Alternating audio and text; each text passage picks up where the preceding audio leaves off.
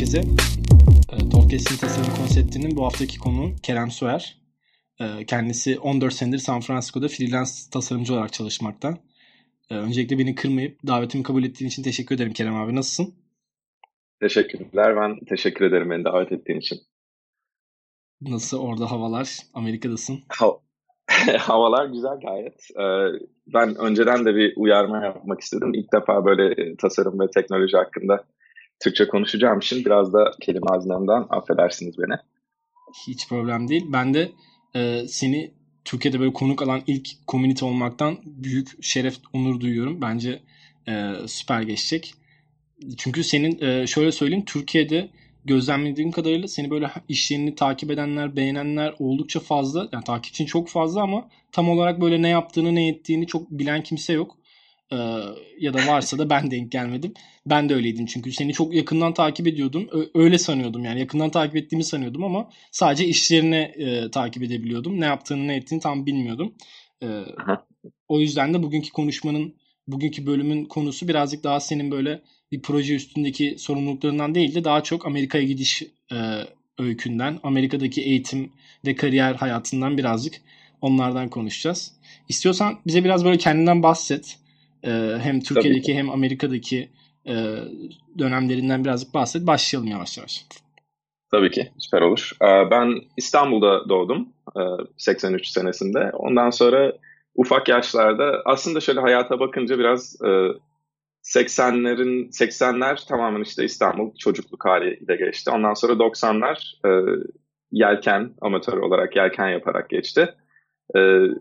E, 2000'ler e, Amerika'da ilk geldiğim eğitim e, üzerine. Ondan sonra 2010'larda daha çok kariyer üzerine ilgilendiğim e, seneler oldu. E, biraz geriye alırsak e, işte ufak yaşta 9 yaşında 8-9 yaşında yelkene başlamıştım ben. İstanbul Yelken Kulübü'nde. Hı hı. Ee, orada e, ilk başta tabii amatör e, kurs olarak başlıyorsun. Ondan sonra kursta eğer ki hani birazcık e, gelecek vaat ediyorsan orada 2-3 tane çocuğu alıyorlar. E, işte B takımı dedikleri bir takıma koyuyorlar. E, ondan sonra orada daha böyle e, spontane olmayan e, daha fazla hani structured böyle bir e, yelken kursuna geçmiş oluyorsun. Ondan sonra oradan da daha da eğer gelecek var ediyorsan A takımına giriyorsun. A takımında işte ufak ufak yarışlarla, İstanbul şampiyonalarıyla, işte lokal yarışlarla başlıyorsun. Sonra daha ilerliyorsun. Aynen biraz da hani herkesin takip ettiği sporlarda hani futbolda da olduğu gibi böyle. işte profesyonel liglere çıkıyorsun. Sonra Avrupa, dünya e, eğer daha ilerlersen. Ben e, o şekilde işte 16 yaşına kadar, 17 yaşına kadar e, yelken yaptım pek de sosyal hayatım falan yoktu açıkçası. Ee, okul, e, okul ev yelken üçgeninde e, sürekli bir şey e, tekrar üzerineydi yani hayatım. E, o sırada işte 16-17 yaşına kadar bayağı işte dünya şampiyonaları, Avrupa şampiyonaları, Türkiye milli takımıyla bir yelken serüvenim oldu. E, 2000 işte 1999-2000 senesi senelerinde e, Amerika'ya hani ilk başta bir şey e, annemle babam beni bakalım hadi Amerika'ya nasıl olacağız. Aslında annem babam değil de biraz da ablamın daha fazla e, etkisi olmuştur. Amerika'ya yani yurt dışına yollamak istemişlerdi. O sırada da e, Rotary Exchange e, programı diye bir program var. E, bu programa katıldım ben. Orada da ne bileyim işte 600-700 tane öğrenci bir araya geliyor. O öğrencilerin arasından işte özel yetenekli öğrencileri, işte Türkiye'yi temsil edecek öğrencileri seçiyorlar ki e, programın açık şeyi, objektifi yani gidip kültürünü e, exchange etmen, e, öğretmen insan, yabancı insanlara kendi kültürünü öğretmen. Bir de yabancı ülkeden de bir öğrenci geliyor, benim ailemle kalıyor işte. E, bu sırada işte bu öğrenciler arasından ben nasıl olduysa seçildim. Seçildikten sonra sana seçenek ver, üç seçenek veriyorlar gitmek istediğin ülkelere. Ben bunlardan işte Arjantin'i seçtim, Avustralya'yı seçtim. Bu ikisinde de yelken e, ekolü, kültürü çok kuvvetli olduğu için bir de Amerika'yı seçtim. E, o Amerika'da birazcık işte annem babamın şey e, baskı değil de hani onların böyle biraz zoraki aman Amerika'ya gidelim bakalım ne olacak filan muhabbeti. E, seçtim Amerika'ya denk geldim. Amerika'yı seçtikten sonra tabii eyalet e, veya şehir filan tarzında seçimler yapamıyorsun. Onlar tamamen seni oraya atıyorlar neredeyse. e, Amerika'da Oklahoma diye bir eyalette denk geldim ben. Tabii bunu sen biliyor musun Oklahoma eyaletinin nerede olduğunu ya da herhangi bir özelliğini? Yani isim olarak falan biliyorum ama tam böyle e, spesifik özelliklerini bilmiyorum. Aynen işte aynı modda Amerika'ya geldim. Ben tabii benim kafamda o sırada filmlerde gördüğümüz işte ne bileyim e, Pamela Anderson Baywatch'ta sana slow-mo şeklinde koşar. E, ne bileyim gökdelenler, e, limuzinler falan falan böyle filmlerde gördüğümüz Hollywood şeyleri de aklıma geliyor.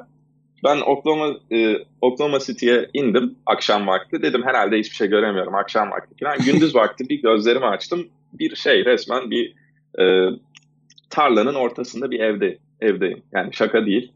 Ee, orada yanında kaldığım aile mesela hani şey e, araba kullanmak, e, içki içmek tarzında şeyler yasak bu exchange öğrencilere. Hı hı. Ee, ilk gittiğimde mesela aile bana bir tane at verdi. Hani şaka geyik yapmıyorum yani. Tamamen tarlanın ortasında bir atım vardı benim. Neyse çok böyle bir kültür şoku oldu açıkçası Oklahoma. Ama bir bakıma da onun e, bu programın objektifi o yani kültür çok değişik bir kültüre gidip e, öğrenmen. Ondan sonra bu şekilde başladı e, ilk Amerika serüvenim. İşte liseye o şekilde gittim. E, liseyi orada bitirdim Oklahoma'da. Ondan sonra bir bakıma Amerika'da aslında hoşuma gitti oradaki eğitim sistemi. E, aslında şimdi büyüdükçe eğitim sisteminin eksikliklerini daha çok hissediyorum ama e, o sırada daha fazla hani benim istediğimi yapabileceğim bir e, eğitim sistemine hani beni e, destekleyebilecek bir eğitim sistemi olduğunu anladım. Sonra üniversiteye başvurdum orada. Ondan sonra Oklahoma'dan Missouri'ye geçtim. Missouri'de şey e, biraz daha hani Amerika'yı biraz böyle Türkiye gibi düşünürsen tam böyle İç Anadolu bölgesi. e, bir şehirden bir şehire geçmiş gibi oldum. Sonra Missouri'de bunlar tabii bu eyaletler daha çok e, teknolojinin olmadığı yani olmadığı demeyeyim de teknoloji eğitiminin çok e, popüler olmadığı, hı hı. daha fazla böyle tarım, e, agriculture filan tarzında e, işlerin çok hakim olduğu eyaletler. Orada tabii gidince bir sanat öğrencisi ya da bilgisayar öğrencisi olmak istiyorsan direkt azınlıktasın. Ee, okulun köşesinde böyle e, garip garip tipler hani e, aynen böyle şey e, sanat öğrencileri olarak böyle atılırsınız resmen. Um, ilk bu sırada ben hani çok e, konuşuyorum da sen arada kesersin beni istediğin gibi. Tamam tamam. E, e, işte bu sırada ben ilk hani hayatımda bu şeyden önce tabii okuldan önce bilgisayarla sürekli alakam var. E, hani ufak Commodore 64'ten başlayarak e, sonra IBM'lere geçerek daha çok böyle Flight Simulator e, oyunları oynayarak ondan sonra e, simülasyon oyunları oynayıp onlara patchler yaparak falan böyle başlayan bir e, bilgisayarla olan bir e, ilişkim var benim. Ondan sonra e, işte Missouri'ye gittiğimde okulda hani ne öğrenmek istiyorsun, ne e, şey e, major olarak ne seçmek istiyorsun dediklerinde ben direkt bilgisayar dedim. Orada da hani Amerika'da da burada e, yabancı öğrencilerin çoğu genelde hani bilgisayarla alakalı mühendislik tarzı işler yapıyorlar. Öyle olunca benim e, buradaki akademik işte sorumlu benle birlikte hani bana yardım eden insan Craig diye bir abimiz. Dedi ki işte seni o zaman computer science başlatalım. Ondan sonra computer science olarak başladım ben. Ee, ilk tabii bir sömestrin neredeyse yarısına geldikten sonra, sonra ben dedim yok ben bunu yapamayacağım. Ki hani e, notlarım falan da gayet düzgündü ama yani biraz da geleceği gördüm sanırım. E, dedim ben bunu büyük ihtimal yapamam. Ee, hani bilgisayara sürekli e, hani yap, bilgisayarda yapmak istediğim konuyu aslında kavrayamadım bir bakıma. O sırada da e, aynen işte Craig dedi ki e, senin yeni bir işte bizim major var. Ona pilot öğrenci arıyoruz. Hani e, bu major'da interaktif medya, e, görsel sanatlar diye bir major ilk defa kuruluyor benim okuduğum üniversitede. Hı hı.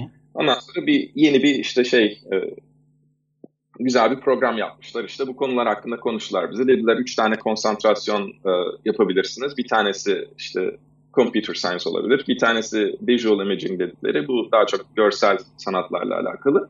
Ötekisi de şey medya. Ben görsel sanatlar dedim hadi o zaman girelim bakalım nasıl olacak. Yani çok da hani e, öyle şaşalı hani iyi bir öğrenci de değildim pek. E, ama işte ilk girdim. E, o sıralarda tabii bu e, major'da bize öğretilen şeyler biraz da yaşım da ortaya çıkacak aslında. Ee, şey, Dreamweaver'dan böyle başlayıp e, ondan sonra Dreamweaver'ın e, başlayıp ondan sonra Lightwave işte e, üç boyutlu programlarla falan böyle bütün e, aslında tasarımın iki boyutlu, üç boyutlu e, flash e, oyunları falan yaparak bu şekilde e, adeta sana çok genel bir eğitim veriyorlar bu programda. Hı hı. Ben de işte bu şekilde başladım. İlk başta hani flash e, şeyleri yaparak, e, web siteleri yaparak, ondan sonra Dreamweaver'da e, kodlamayı hafif hafif öğrenerek, e, ondan sonra Lightwave'de e, 3D e, saçma sapan böyle videolar yaparak falan bu şekilde başladım. E, bu eğitime girişim oldu yani. Ee, süper. Şey bu arada lafını kestim. Ee, şeyi merak ettim. Şimdi computer science e, computer science'a yöneliyorsun. Fakat ondan sonra bir e, onu yapamayacağını düşünüp öngörüp e, birazcık daha tasarıma, birazcık daha görsel tarafa e, yönelmek istiyorsun. Daha tercihini o yönde yapıyorsun. Burada etken ne oldu? Yani seni tasarıma, görsel e, tarafa iten şey ne oldu? Ya çok aslında basit kelimelerle şey yaparsam, anlatmaya çalışırsam ben hani bilgisayarda bilgisayara ilgimi e, adeta sanki bilgisayarın nasıl yapıldığını daha e, derinlerine inerek e, öğrenebileceğimi sandım. Ondan sonra anladığım şey ben daha çok böyle front-end yani e, tasarımla, bilgisayarın kurulan programlarla, e, bilgisayarla bir şey yapmak istediğimi anladım. Ee, o sırada bir de hani aynı zamanda hani ilk öğrettikleri programlar falan e, işte tam böyle bilgisayara sürekli hani arkadaşlarımla falan konuşarak e, paylaşarak e, dersleri yaparken dedim ben yani herkesin ilgi alanı hakikaten computer science'tı. Ben ise daha böyle abi ne yapıyoruz biz burada bir existential bir şeyim oldu yani. Sorgulamam oldu kendime. O sırada da dedim hani biraz da imkan da olduğu için daha ilk semester hani çok fazla ders kaybetmeden dedim ben e, tasarımla ilgili biraz daha görsel şeylere yöneleyim. Süper. Ee, üniversite hayatın bu şekilde e, sonlandı mı yoksa devam ettirdin mi bir şekilde? Üniversite hayatım bu şekilde e, işte görsel sanatlar, o interaktif medyada bitirdim. Ondan sonra benim aynı zamanda işte bir e, Kaliforniya'da yaşayan bir e, amcam vardı. O amcam da dedi ki işte bir telefonla konuştuk. Benim esas plan buradan sonra hani tabii yelkene o kadar sene e, hayatımda yer almış. Ondan sonra dedim ki ben herhalde Avrupa'ya dönerim ya da hani Türkiye'ye dönerim. Türkiye olmazsa Avrupa'ya dönerim.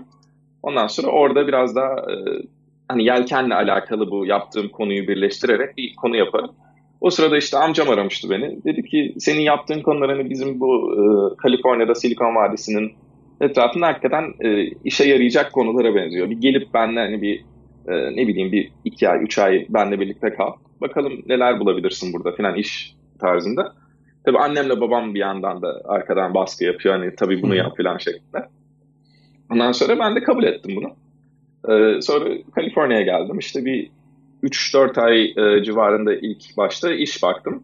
Bu sırada tabii biraz da zorlamalarla falan neredeyse günde şöyle abartısız 50 tane falan e, e aplikasyon ondan sonra e, ve cover letter yolluyordum şirketlere. Ama yani hakikaten e, şuursuz bir şekilde yolluyorum bunları. Hiç bilmiyorum yani hangi şirket ne yapar, hangi startup ne kadar hani e, parası var ya da ne bileyim ne, hangi endüstride çalışmak istiyorum. Hiçbir fikrim yok.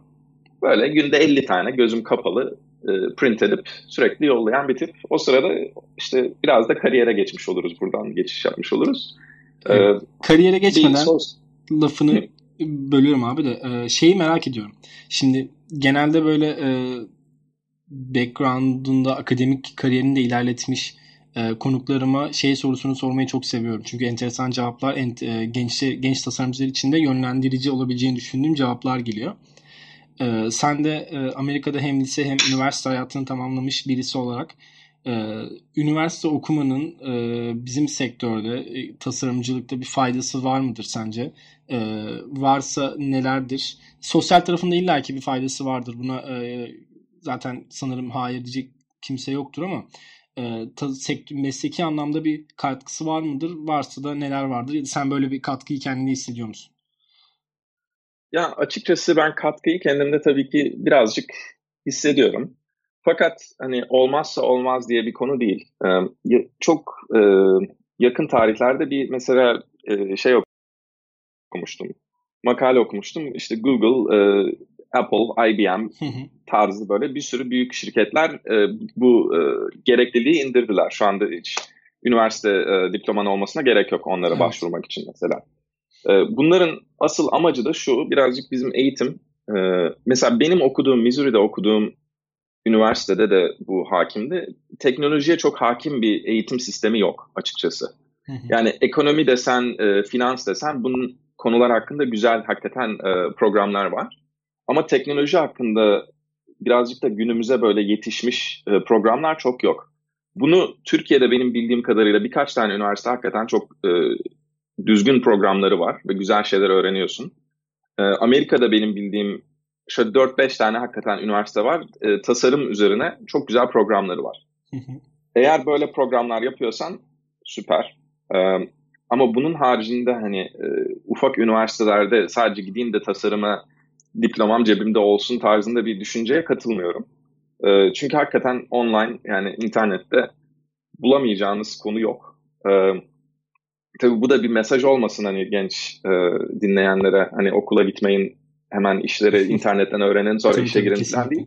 Okulun objektifi farklı aslında. Yani okul hem programı öğreniyorsun, yaptığın şeyleri öğreniyorsun, e, konuları biraz daha böyle e, foundational öğreniyorsun. Fakat onun dışında sosyalleşiyorsun. Onun dışında e, iletişim kuruyorsun insanlarla, connection'lar yapıyorsun.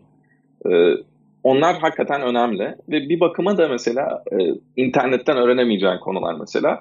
E, bir müşterin var mesela, müşteriye tasarım yapıyorsun. Ondan sonra ondan aldığın e, feedback ve ona geri dönüş yapman, kritikler falan bunları öğretmiyor yani internet sana. Bunu ya kendin e, deneyimleyeceksin. Bir, bir şekilde deneyimlerinle öğren yapacaksın, konuyu öğreneceksin ya da e, okulda. Mesela okulda dizayn, tasarım okulunda en e, şu anda da faydasını gördüğüm konu tasarım okulunun ilk iki senesi senin e, tamamen parçalıyorlar. Yani şöyle anlatayım. E, bir kritik yapıyor mesela senin işine. E, tek öğretmenlerin sana öğretmek istediği konu seni kendini işinden ayırman. Çünkü tasarım bir e, şey değil yani sanat değil. Ben kendimi yansıtmaya çalışmıyorum tasarımda. Halbuki tamamen bir problemi çözmeye çalışıyorum. Ve buradaki anlayışta adamlar da diyor ki problemi çözmek yani senin sonucun, e, çözümün bir sanat değildir. O yüzden senin çözümün her zaman daha iyi iyiye gidebilir. O yüzden kritik yapıp soru sorup daha da bunu e, iterate etmek zorundasın üzerine diyorlar. Yani bu mesela benim için çok faydalı olmuş bir konudur. Ee, ki hani eğer ki bir müşterim bana kritik yapıyorsa bu konu hani böyle böyle olmadı onu e, bireysel alacağıma daha fazla hani okey demek ki bu olmamış e, bunu nasıl daha fazla sorular sorup çözümü daha fazla nasıl iyi yapabilirim. Bu konuda okul çok faydalı. E, onun haricinde çok teknik konularda hakikaten e, ama online olarak çok fazla imkan var. Hı hı. Tam yani sorunun cevap aslında şey biraz da ortada bir cevap oldu ama e, yani okulun bir sürü objektif var. Onlardan bir tanesi bu teknik konular. Teknik konularda biraz daha benim gördüğüm Amerika'daki e, programlar bile geride kalıyor. Çünkü teknoloji çok çok çok hızlı gelişiyor. Programlar, e, lisanlar çok hızlı gelişiyor. Yani her sene, her 3 ay, 4 ay, 6 ayda bir değişik lisanlar çıkıyor, değişik e, kütüphaneler çıkıyor ve bunların hakkında hani öğrenmek çok zorlaşıyor. Süper yani e, ben birazcık özet geçmeye toparlamaya çalışırsam e, şöyle bir şey getirebilir miyiz? Aslında e, üniversiteye bizim e, tasarım bölümü odaklı konuşuyorum şu an. E, diploması için gitmek yerine gerçekten bize bir şeyler katı, kat, e, katabilecek bir üniversite, katabilecek kapasitede bir üniversite olduğunu düşünüyorsak gidelim eyvallah. Fakat onun dışında e, diplomanın çok da e, önemli bir payı yok galiba. Aynen, aynen. Özet olarak süper geçtim.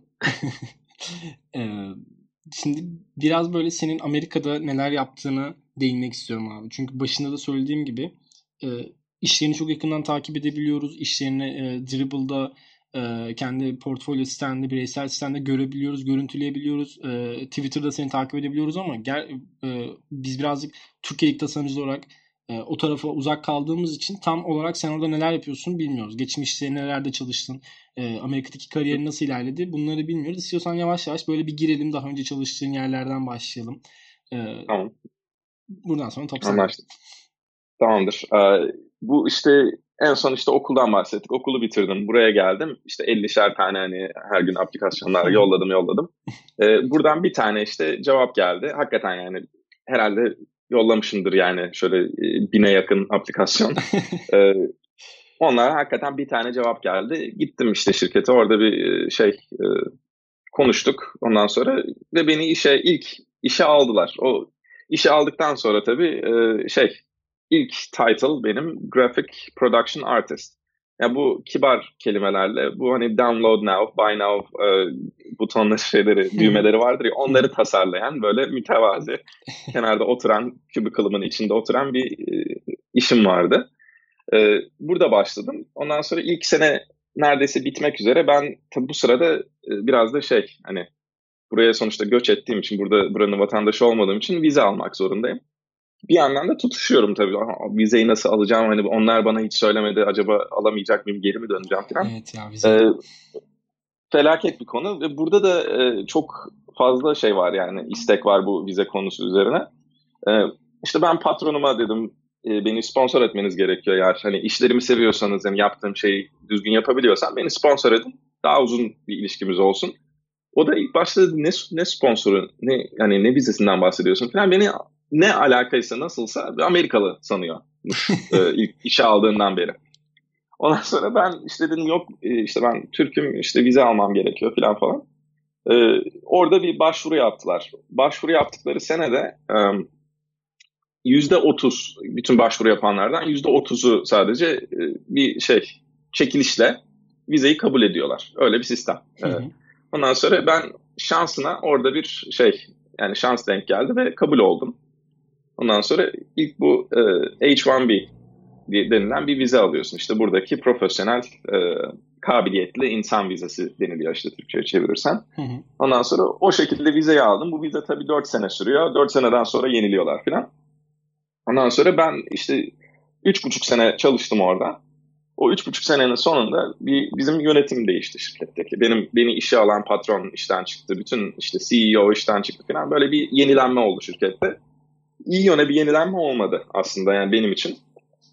Ee, o sırada işte benim başıma gelen patron güzel nasıl olsa Türkçe anlamaz o yüzden açık açık konuşabilirim. Ee, patron işte o sırada baya kötü davrandı bana. Ee, neden nedenini te, tem anlamadığım bir konu ama e, biraz da hani yani işe yeni girdim herhalde bana saygı duysun diye mi bilmiyorum. Nedense pek iyi davranmıyordu falan. E, kötü bir performans işte her sene bir performans review yapıyorlar. E, gözlemliyorlar. İşte bu sene nasıl çalıştın not veriyorlar bir bakıma sana. E, bayağı kötü notlar verdi ve bayağı haksız olarak yani. Ben cidden hatırlıyorum yani böyle gittim oradan işte işten çıktım dedim ben herhalde bırakacağım işi yani burada şey yapamam. Bir de çok komplike konu çünkü işi bırakırsam bir bakıma yani e, bir ay içerisinde başka bir iş bulmam lazım. Başka bir şirket beni sponsor etmek zorunda ki çok zor e, o zamanlar. E, ondan sonra büyük ihtimal Türkiye'ye döneceğim falan gibi düşünüyorum. O sırada bir e, başka bir şirkete başvurdum. Aynı aynı gün yani performance review yapıldı. E, ben bayağı sinirlendim konuya. Bir tepki olarak bir işe e, başvurdum. Çok ufak bir startup'a başvurdum. E, 7 kişiler ondan sonra ve e, şey adımları sayan bir sensör olarak böyle. Fitbit galiba değil mi?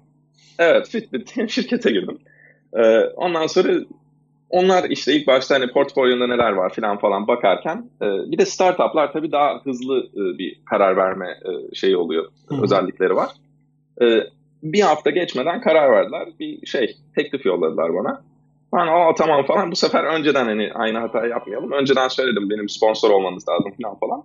Ee, ondan sonra onlar tamam oluruz falan dediler. Ve sponsor oldu. O sırada Fitbit'e girdim. O Fitbit'e girmemle işte bu e, kötü olan yönetimli şirketten çıkışım aslında birazcık kariyerimde bir dönüş noktası oldu. E, o sırada işte Fitbit'e girdim. E, ilk oranın interaks interaksiyon tasarımcısı olarak. İşte çok anormal hani güzel hani sosyal oyunlardan sonra tabii çok güzel konular geldi böyle işte sensörlerin üstündeki e, arayüzleri tasarlamak işte ne bileyim e, tartıların tartının üstündeki e, akıllı tartının üstündeki arayüzleri tasarlamak ondan sonra o sıralar tabii ilk Apple iPhone çıkıyor iPhone'da hani bir ilk e, app'lerden biri olmak iOS'te. Falan çok e, güzel böyle e, güzel güzel projeler Peki, başladı. nasıl şey e, tek tasarımcı mıydın? Önce onu sorayım. E, beni işe alan e, art director, sanat yönetmeni ama o kendisi bütün sırf e, yani yönetmek de değil de biraz daha böyle toplantıdan toplantıya geçiyor. E, o sırada tabii ben tek interaksiyon tasarımcısı. Bir tane de daha böyle um, e, traditional bir tasarımcı işe aldık. O da çünkü Fitbit'in şeyleri, paketini yapmak için her şeyi in-house yani bizim şirketin içinde yapalım dedik. Hı İşte Fitbit'in e, ne bileyim paketlemesini, ondan sonra içindeki e, broşürlerini, e, bütün printle ilgili her şeyi o e, Caroline dediğimiz işte şey e, print tasarımcısı yapıyordu. Ben interaksiyon olarak her şeyi yapıyordum. İşte web sitesinden iOS app'ine kadar işte onun dışında e, tartılardan ne bileyim işte trackerların üstündeki böyle e, ufak arayüzlere kadar. E, sanat yönetmemiz de birazcık her şeyi görüp işte bizi toplantılara daha çok sokup bizi yönlendiriyordu o sırada. Hı hı. Yani e, şey soracaktım aslında. E, şimdi anladığım kadarıyla daha önceden böyle bir çok e, ara birim tasarım tecrüben yok galiba bu dönemlerde. E, o, o, o ilk defa böyle işte iOS app e, tasarımlarına e, bahsettiğin donanımsal arayüz tasarımlarına nasıl adapte olabildin? O, onu birazcık merak ettim. Zor olmuş evet, olsa süper. gerek. Evet evet kesinlikle ve yani süper soru. Çünkü hakikaten benim şu ana denk kariyerimde herhalde en hoşuma giden konulardan bir tanesiydi. Tam böyle e, hardware ile e, yazılımın birleştiği ondan sonra çünkü e, bir bakıma sürekli e, şeylerle e, mühendislerle aynı yan yana oturup çalışıyoruz. Çünkü ne ben e, hardware'ın üstündeki mesela o diyelim ki tartının üstünde ufak böyle yuvarlak bir e, şey var, ekran var. O, onun üzerinde hani e, arayüzü ona nasıl tasarlayacağımı bilmek için onun bütün limitlerini bilmem lazım. Evet. Ve o limitler için de o sıralar daha çok erken yani daha prototip yapıyoruz. E, o sırada tek en iyi arkadaşlarım işte e, şey orada bir tane fizisyenimiz vardı. Bir tane e, lab'de çalışan bir arkadaşım, mühendisimiz vardı. Bir tane de işte bu hem hardware hem software e, yazılımı yapan mühendis arkadaş. Yani hep beraber oturup bu şekilde ben onlardan öğreniyorum. Neler yapabileceğimizi öğreniyorum. İşte nasıl outputlar, exportlar yapacağımı. Ondan sonra ne bileyim e, firmware'in mesela e, ne bileyim aklıma gelen bir tane zorunlardan zor olan konulardan bir tanesi işte tartının firmware'i sadece işte 10 kilobit e, olabilen bir tane onboarding bir şey e, experience yapmak zorundayız. Hı hı. E, bunda da mesela ilk tartıyı alanlar işte tartıyı açıyor. Ondan sonra bunu e, Wi-Fi'larıyla eşleştiriyorlar. Ondan sonra o Wi-Fi'ını replace ediyor bir şekilde. E, ona geri dönüş yapıyor. O sırada bir tane onboarding bir form doldurması lazım. Bunu HTML, CSS de yapıyoruz ama 10 kilobit e, nasıl olacak o yüzden çok e, stilleme yapamıyoruz falan. Ve enteresan problemler vardı. Yani daha çok böyle mühendislik problemleri aslında. Ama tabii buna tasarımı da oraya enjekte edince güzel sonuçlar çıktı. Ee, şimdi senin Amerika'daki kariyerine devam edeceğiz ama ondan önce şeyi sormak istedim. Ee, bu işte üniversitede ilk e, computer science'la başlaman, e, kodlamaya çok uzak olmaman, kodlamanın sürekli içerisinde olman ve bu ilk iş tecrübelerinde işte mühendislerle sürekli içi dışı çalışman. Yani temelinde kodlamaya aşina olman e, senin tasarımcılığında da geliştirdiğini düşünüyor musun? Yoksa bunun e, faydalı olduğunu düşünüyor musun? Yüzde yüz canım. Yani bu hiç tartışılmaz bile yani. hani bu klasik bir tartışması vardır tasarımcıların. Tasarımcılar kodlama yapmalı mı falan şeklinde. evet. Ya aslında değil yani. Kimse yapmak zorunda değil ama e, yani tasarımını yaptığın e, platformun kurallarını bilmezsen hakikaten gözün kapalı kör bir şekilde tasarım yapıyor oluyorsun yani.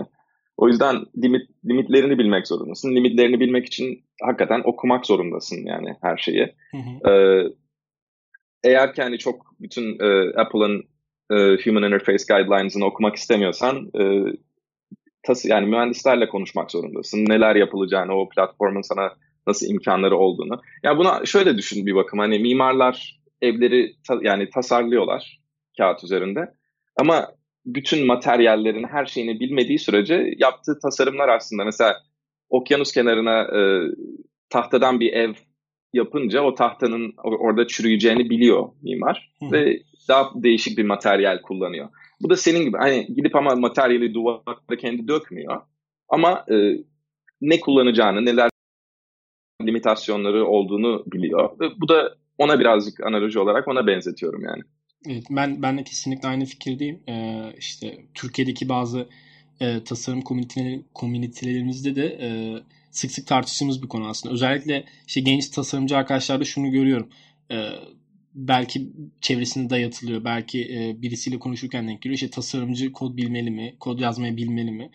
E, kesinlikle ben de seninle aynı fikirdeyim. Yani kod yazmayı tamam bilmemeli. Okey eyvallah. E, ama e, sınırlarını bence kesinlikle bilmeli. Daha doğrusu eğer gerçekten e, yaptığı tasarımın işe yaramasını, hayata geçmesini istiyorsa en azından zorunlu bir şey yani.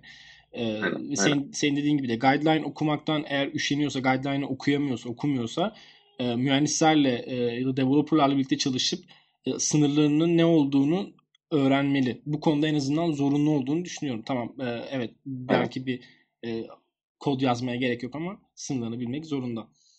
Aynen katılıyorum. E, şimdi senin kariyerine birazcık daha devam edelim. O kaldığımız startup'tan, Fitbit'ten itibaren sonra neler oldu? Özellikle bu e, Dropbox gibi e, şirketlerle, büyük şirketlerle çalıştın. E, o süreçlere biraz böyle değinebiliriz. Tabii. E, bu sıra işte Fitbit'te çalışırken biraz da e, şansım aslında yaver gitti birazcık. E, o sırada işte Dribble e, komünitesi kurulmaya başladı yavaş yavaş. Hı hı. E, biraz daha hani popüler olmaya başladı. O sırada benim işte sanat yönetmenim Mark e, bana bir davetiye yolladı Dribble'a. Dedik hadi bu Dribble'da bir e, hep beraber girelim bakalım neler oluyor. Güzel hani tasarımcılar var falan güzel bir komünite. İşte oraya ilk girişim o şekilde oldu. Girdikten sonra o sıralar e, hani buralar hep çayırdı falan derler ya o, o sıralar işte Dribble'da da o şekilde hani herkes anormal bir e, destekli bir şekilde hani insanlar birbirine sürekli kritikler yapıyor paragraflar boyunca böyle yani bir herkes işlerini geliştirmeye çalışıyor. Evet. Ondan sonra o e, o sıralarda işte ben de Fitbit'te yaptığımız işleri yani hiç böyle hani şu andaki gibi e, hani Süslenme. animasyonlu giflerle aynen süslü falan değil direkt böyle sketchler falan e, ondan sonra ufak böyle 400'e 300 hakikaten ufacık böyle şeyler screenshotlar yaparak koymaya başladım. Koyunca e, işte bir gün böyle şey gibi hani film gibi aslında öyle bir uyandım sabah. Uyandım e, yaklaşık böyle 4000 tane falan e-mail vardı. O sıralar not- notification'larım da açık benim. E, işte 4000 kişi bir anda bir akşamda böyle e, takip etmeye başladı beni. Nereden olduğu ciddi anlamda hala bilmiyorum. Yani acaba kim nereye bir şey post etti de onu kim sevdi de nasıl bir expose etti beni hala fikrim yok.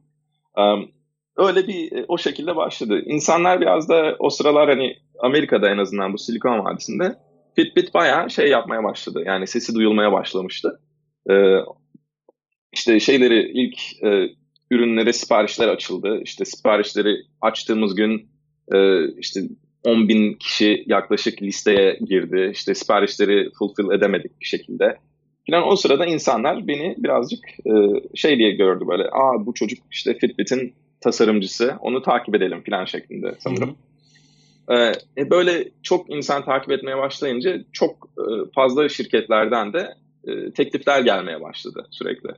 E, işte ne bileyim e, o sıralarda işte Facebook'tan ne bileyim büyük büyük şirketlerden böyle şimdi isim e, şey yapmaya gerek yok. Hı hı. E, teklifler o sırada tabii ben süper genç e, Kerem e, şey e, teklifler geldi falan birazcık da böyle hani havalandım.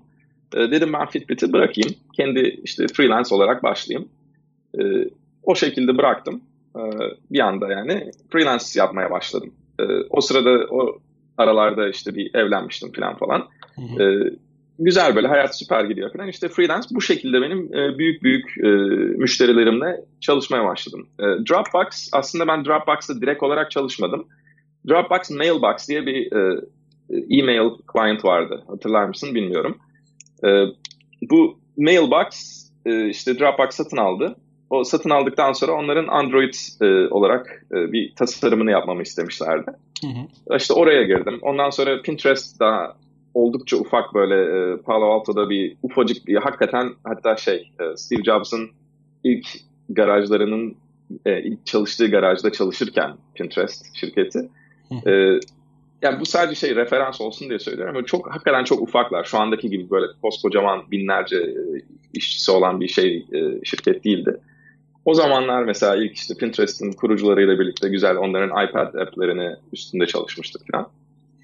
Ee, ve bu şekilde e, müşterilerimde hani müşteri hayatına, freelance hayatına biraz geçiş yapmış oldum. E, açıkçası büyük şirketlerle çalıştıktan sonra da freelance olarak biraz da daha şeylere geri dönüş yaptım. Daha küçük startuplarla çalışmaya geri dönüş yaptım. Hı hı. E, ve hani biraz da hani kariyerimde hani neler yaptığımı pek bilinmemesinin sebeplerinden biri. Mesela şöyle 2014'ten beri falan yani yaklaşık şöyle e, 60 tane değişik şirketle falan çalışmışımdır herhalde.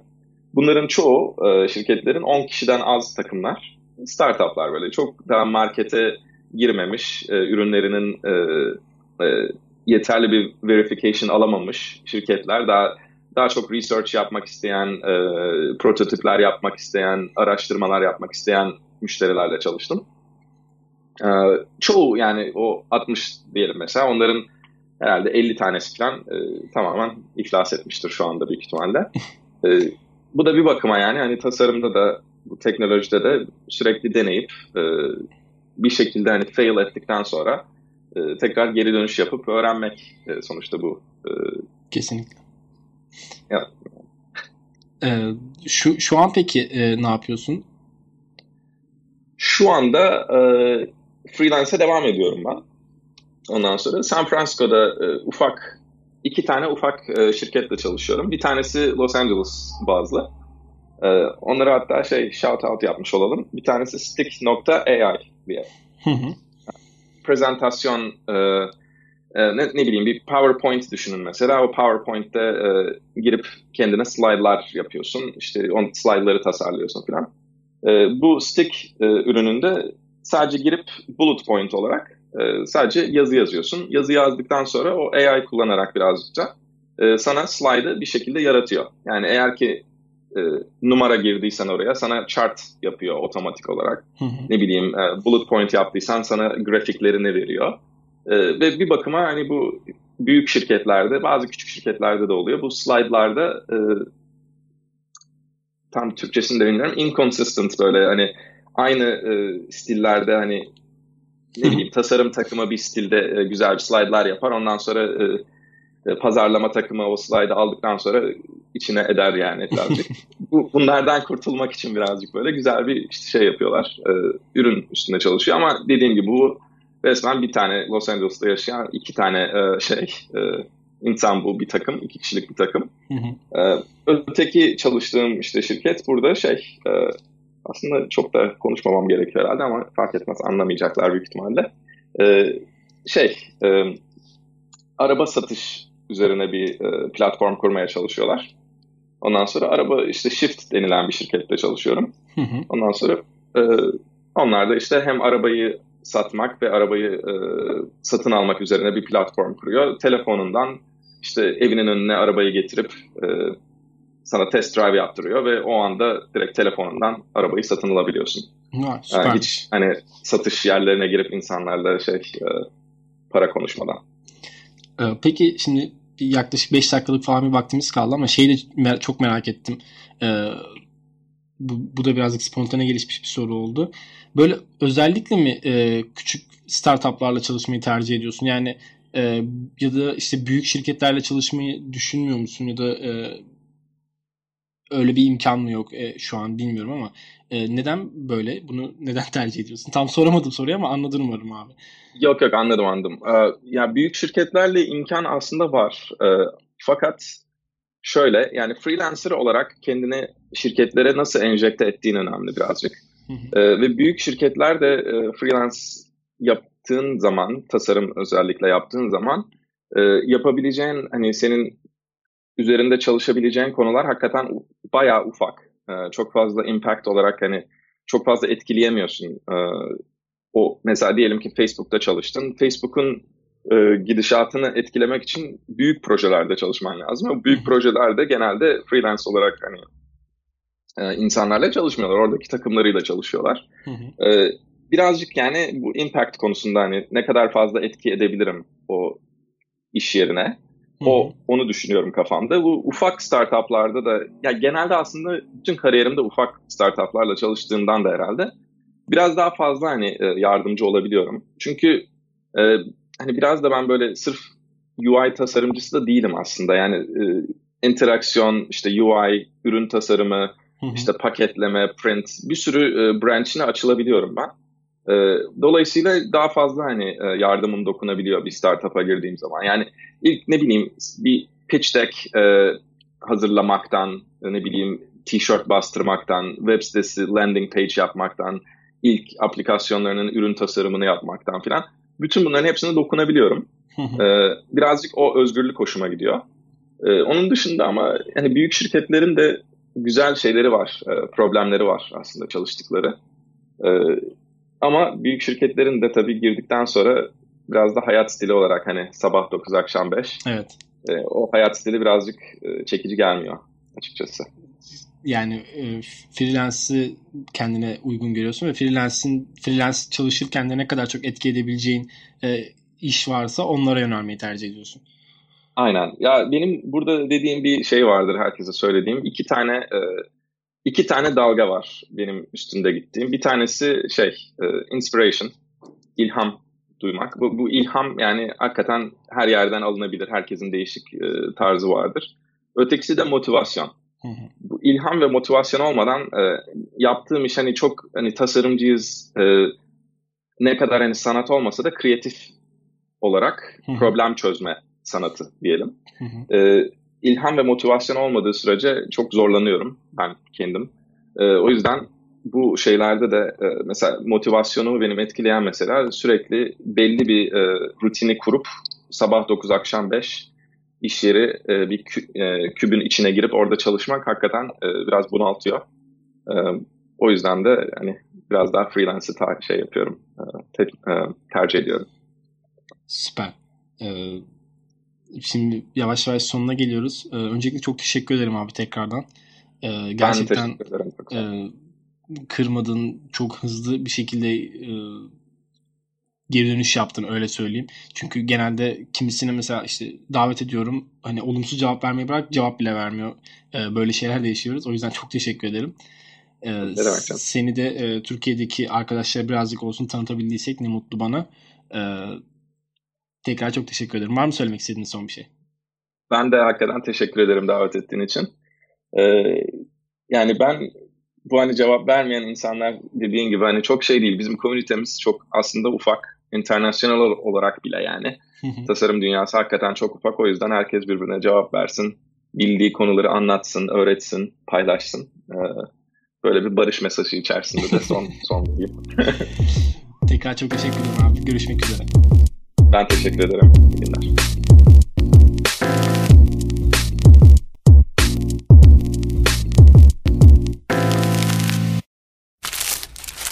For all you foodies out there, I'm unwrapping a McDonald's steak, egg, and cheese bagel. Ooh, look at this steak. And the juice running down the side. Got a little bit on the wrapper here. Mmm. And then the fluffy egg and real cheese folded over the side looking just so good. Mmm, mmm. Grilled onions and a butter bagel too. Thumbs up for McDonald's steak, egg, and cheese bagel for breakfast. Love it. Mmm. Ba ba ba ba. I participate in McDonald's. Me, me, me, me, me, but also you. The Pharaoh fast forwards his favorite foreign film, Powder Donut. okay, what's my line? Uh, the only line I see here on the script is get options based on your budget with the name your price tool from Progressive. Oh man, that's a tongue twister, huh? I'm sorry, I'm gonna need a few more minutes. bulbous Walrus, the Bulbous Walrus. The name your price tool, only from Progressive. The owl ran afoul of the comatose coxswain. Progressive Casualty Insurance Company and affiliates. Price and coverage match limited by state law.